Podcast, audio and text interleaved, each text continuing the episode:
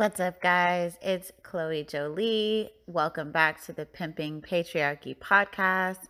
We are doing a look back at the season two, episode one episode of Marrying Millions. This is a reality show that you can find on Lifetime channel. It is about different couples where one of the people in the couple is not so rich and the other is very, very rich and they're on their way to the altar. So let's get started. Again, this is season two. This is the first episode. The first episode is called Steaks with Snakes. Let's get right into this recap and review. So instead of jumping back and forth between the couples, I'm just going to cover each couple as its own little segment per each episode. So let's start with the couple that I feel like we learned the very least about Noni Creme and her rock star boyfriend, Reese Records, which I thought was like a kick ass name. I think Noni is about 44 years old, Reese is in his early 30s. Noni got her millions from creating a very popular beauty line called Butter London. She has three homes She's so rich, she doesn't even tell us how rich she is. And she's really actually very cute. She looks like a little fairy pixie. I really like her style, and I'm eager to learn more about Noni. Reese is a very messy little boy man who I believe still lives with his parents or has maybe many roommates. Um, but he's not lying about anything that he does or does not have. He's very forthcoming about the type of person that he is. Seems like they get along great. They're both very honest with each other. So I'm looking forward to knowing more about this couple.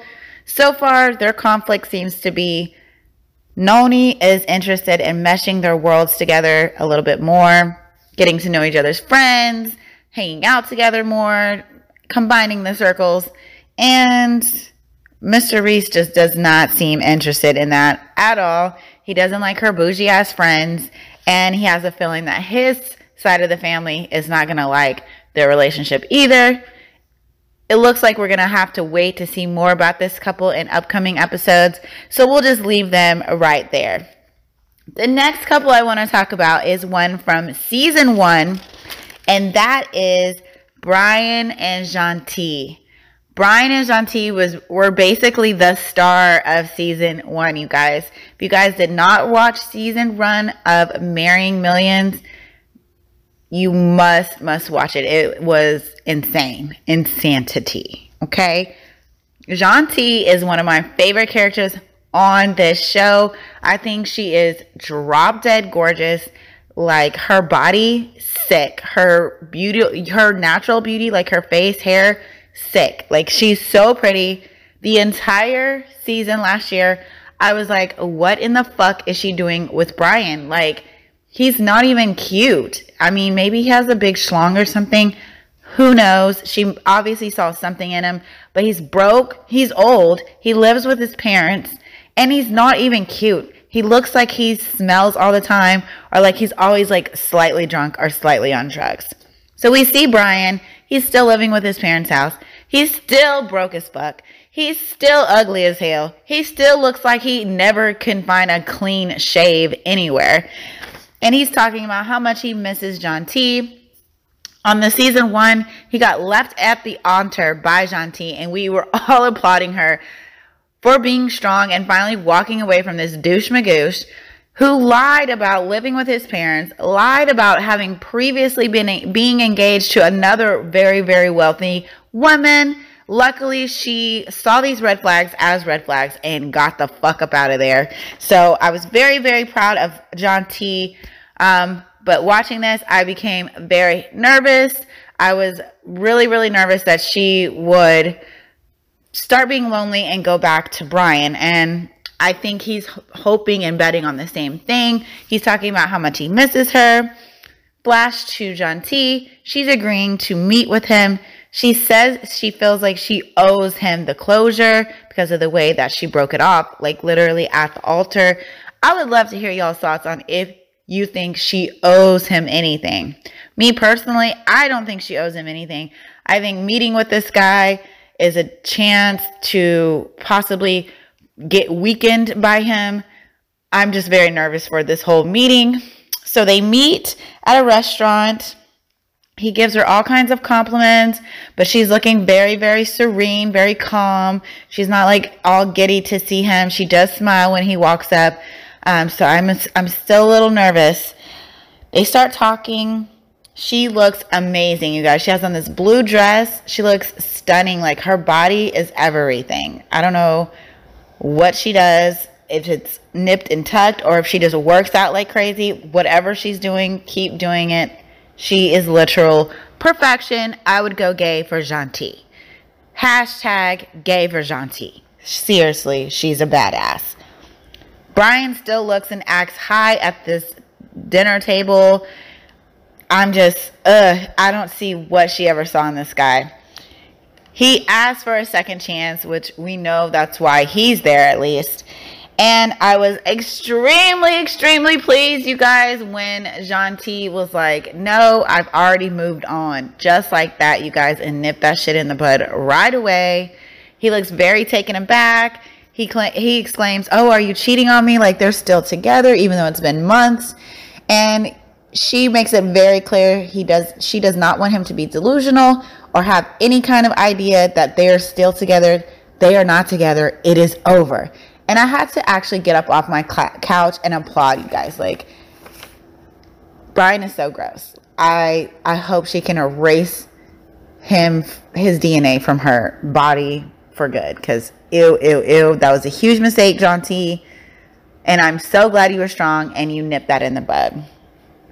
So that's the last that we see from Gentille on this episode. The next couple I want to talk about, you guys, is Desiree and Rodney. This couple was crazy. I mean, this is a new addition. They were not on season one, and I am so here for this. This is a crazy ma- matchup, crazy storyline, and I'm here for all of it. So basically, Desiree's in her early 40s, Rodney's in his early 50s. And Rodney lives all the way on the East Coast in the Washington, D.C. area. And Desiree lives all the way on the West Coast in LA. She runs a nonprofit. He makes millions uh, with his wine and champagne business. Rodney, first off the bat, I know probably everyone else is saying this too. I definitely got vibes that he doesn't play for the team that would be attracted to a woman like Desiree. Even the producer, she says, describe your dating history. And the pictures that they showed you guys were literally pictures of housewives. They blurred out the face, but you could totally tell by the hair.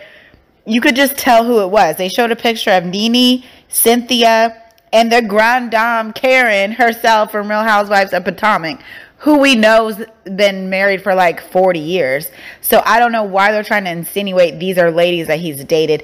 I think the storyline at the end is going to be that he's gay. That's just my, that's just my guess. That's what I'm getting from this whole situation. But I'm still here for Desiree. I think she's so cute, so bubbly. I love a 44 year old woman who still has standards and values. Although Rodney is super rich, she's over the top giddy about how rich he is. She still refuses to give it up to him. She thinks it's weird that she hasn't met any of his friends and family, even though he keeps flying her all the way from LA to the East Coast to stay with him at his estate and now his new lake house. And he pays all of her bills at home She's never met any of his friends and any of his family. Again, to me, that's a red flag that he probably plays for the other team and she's his little secret. But I guess we'll just have to wait to find out why he's hiding this woman from his friends and family for the last two years. He claims that it's because she's rough around the edges, but I don't really see anything like too extra ghetto. I mean, yeah, she's definitely a penny pitcher. She's not rich by any means. She runs a nonprofit. You can at the beginning you saw her doing her laundry at the laundromat, that type of thing.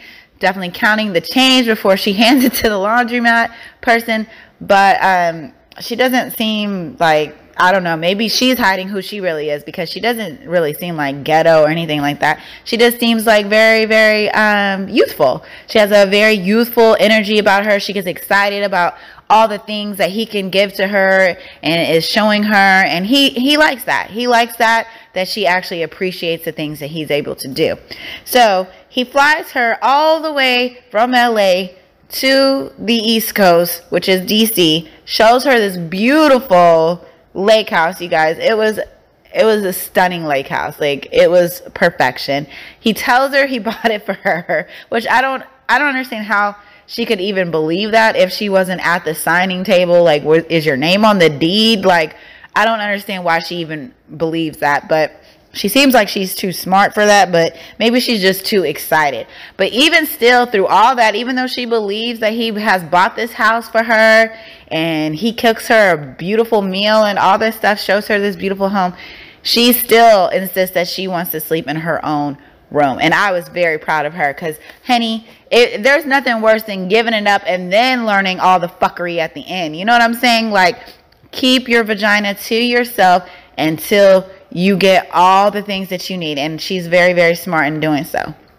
He keeps pressuring her about moving to the East Coast. He wants her there. I just think he's sick of flying her back and forth and spending the money. He also says because he pays the bills, she should just uproot her whole life and move whenever he says so, even though she hasn't met any of his friends, any of his family, and there's no ring which is exactly what she says. And I totally agree with her. There'd be no way in the fuck I am going to literally uproot my entire life as a 44 year old woman to move into a state to be with a man who literally does hasn't introduced me to anybody. I don't know anything about this man. You really don't know anything about a man or a woman until you meet their family. So you see how, how they were raised meet their friends, see if you guys all mesh well. Like, there'd be no way I'd move out of state without those things. So I totally agree with her.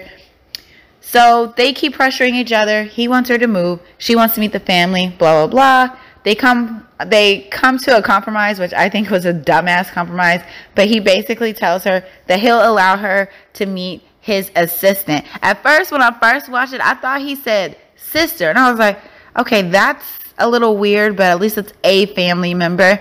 But no, he didn't even say sister, y'all. He said assistant. Okay? So she agrees to this. She knows it's stupid as hell, but she agrees. She's going to take the crumbs. She's going to take the crumbs and see if the crumbs can lead her to a bigger and better thing. So they agree to meet the assistant. They're having the dinner and he he basically says he only agreed to do that just to shut her up which i mean that much is obvious. You're letting her meet your damn assistant for god's sakes. So the last couple i want to talk about is probably the new star of the show. They were kind of the star of the show last year but i don't know Gentille and brian overpowered him and Splenda Daddy overpowered all of them with his fake gold and his fake tennis bracelet. But this this couple definitely definitely was very popular, and that is Bree and Bill. Bree is turning 22 years old, and Bill cannot wait to let us know this he that's like the first thing out of his mouth when they show the couple in their little uh, green screen interview style uh, situation. He wants us to know that she's 22 and he's in his 60s and i mean he probably repeats this at least 75 times during this entire episode. It's very creepy gives me very very much predator vibes but we'll move on. We'll keep going. He's building the virgin hotel. He is a master real estate developer. This nigga is rich, rich. He's probably the richest person on the show.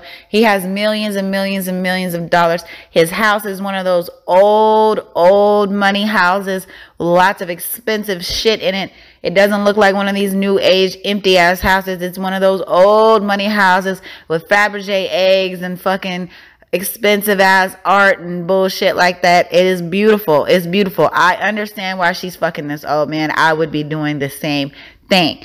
We meet them again. They're still doing great. They're still together. They still in love with each other. And he wants to throw Bree a birthday party because what did I say earlier? She's turning 22 and he wants everyone to know his girlfriend's 22 years old. So he wants to throw her a birthday party and he wants to invite his ex-wife, Kathleen.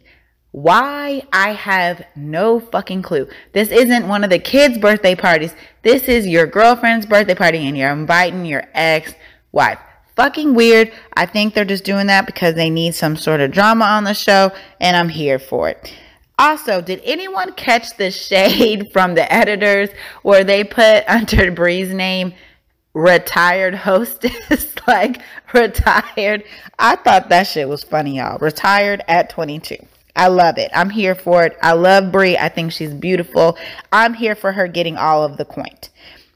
Bri's mom wants to look hot at the party. She wants to show some skin. She wants to feel sexy, feel good because she knows she's about to meet all these bougie ass motherfuckers, okay? Uh, and she knows she's about to meet the ex wife, Kathleen, who she knows on season one said some really harsh shit about her daughter. If you guys didn't watch season one, it's basically kind of the same storyline. Bri and Bill want to be together. Kathleen doesn't like that shit. So she's rallying all of Dallas to basically hate on them, hate on Bri, make her life a living hell. They even end up moving to Mexico for a little bit of time. I think it was Mexico. No, it was Miami. They end up go- going to Mex- Miami for a little bit of time, but then Bri got so bored she didn't know anybody out there. She started partying. He didn't like that shit, so they went back to Dallas. So here we are back in Dallas, but the the story hasn't really changed. Kathleen still doesn't accept Bri or her family. Bree still doesn't like that and now Bree's mom is more involved, and now they're gonna have to meet face to face. And uh, Bri's mom's a little feisty. I'll say that again. Bree doesn't come from money. Her her mom reminds me of some old West Texas type bitches. You know what I'm saying? Like the white girls with them deep deep Mexican tans that will fuck a nigga up. That's what Bree's mama reminds me of. So they're getting ready for the party. It's Bree's mom, Bree's sister, and Bree all getting ready for the party. And both Bree mom and Bri's sister says they ain't with the shits, but they're with the shits. So Bree's getting nervous. Bree's getting nervous. She doesn't want her mama to go off and embarrass her. And she knows in order to stay close to Bill, she's going to have to somewhat get along with Kathleen because that's the mother of all his kids. So the party starts, and it is literally the best party I've ever seen in my life. Yes, the best party. I wish I could have been at that party. It was amazing. It was like the cast of Stand and Deliver was there with the cast of Dallas. It was amazing. It was like Cholos versus Botox hoes. It was amazing. Like, I don't know who thought this up, but who, whatever producer thought this up, you deserve a raise, sir. Because this is some shit I've never seen on reality TV, and I feel like we've seen it all. It was Bree's friends and family who are like hardcore old school Mexicans, and all of Bill's family, which are all old, scrappy, rich white people. And it was hilarious. The one, the white people on one side, the Mexican people on the other. So Bill gets up and says a speech. Again, about his girlfriend turning 22. He even goes as far to say it she's legal now. I'm pretty sure you're legal at 18, but for so he just wants to say that because he's fucking borderline a pedophile. Can we just be honest? We can kind of like Bill, but we can also be honest like he's fucking creepy, okay? Not just because he's dating someone so young, but that he keeps repeating how old she is. He was trying to show everybody her bra on stage and stuff. Like he definitely objectifies Bri, which is a large part of, you know, dating up, dating someone not even twice your age, like how old, like four times your age. Um, it, it kind of comes with the territory, but we're going to talk about it on this on this channel because I'm all about pimping patriarchy. I'm all about, you know, doing what you got to do to, to to a certain extent. You don't want to put yourself in any kind of a, a situation where you are being mentally fucked. I don't I don't think she's being mentally fucked just yet or mentally like emotionally abused or anything like that. But he's definitely fucking creepy. Can we just be honest about that? He's fucking creepy. Okay. Then Bill is over there talking to Kathleen. He brings Kathleen to Bree's mom. And I don't know why, but asks Bree's mom straight up if she thinks Kathleen is beautiful. I mean, what kind of dumb ass. See, this was all a setup to get Bree's mom to go off. So, like, honestly, no one can even be mad at Bree's mom. Like, who asked that? Isn't she beautiful? First of all, why are you asking the mother of your current girlfriend if your ex wife is fucking beautiful? Never mind the part that the ex-wife talks shit about the daughter. Just just just leave it at that. That alone is fucking weird. Then you add in the fact that this woman has harassed her daughter all season long the first season. So I don't know what mother wouldn't say something to this bitch. You know what I'm saying? And of course, Bree's mom, being the damn thug that she is, lets her know, yeah, you're beautiful on the outside and of course, that's when the episode ends, you guys. It ends right there. And I'm just like, how are you gonna leave us hanging right here? Is it gonna be a cat fight? We don't know. They let us get a little sneak peek of episode two, and it looks even more juicy. The party does continue. We get to see what Kathleen says back to Bree's mother. We also get to meet some new characters, some new sugar babies, some new sugar daddies, some new sugar mamas. So I'm here for all of it. I love the show. I think this is such an important show to review and talk about on this channel since this is what I'm this channel is all about pimping patriarchy, taking the system as it is and just making it work for you, which a lot of these ladies and gentlemen are doing. So if you guys liked this review, I would love to hear your comments down below. If you're on YouTube, if you're on Anchor or Spotify or any of the other podcast channels, I will see you guys on the next episode recap. Bye.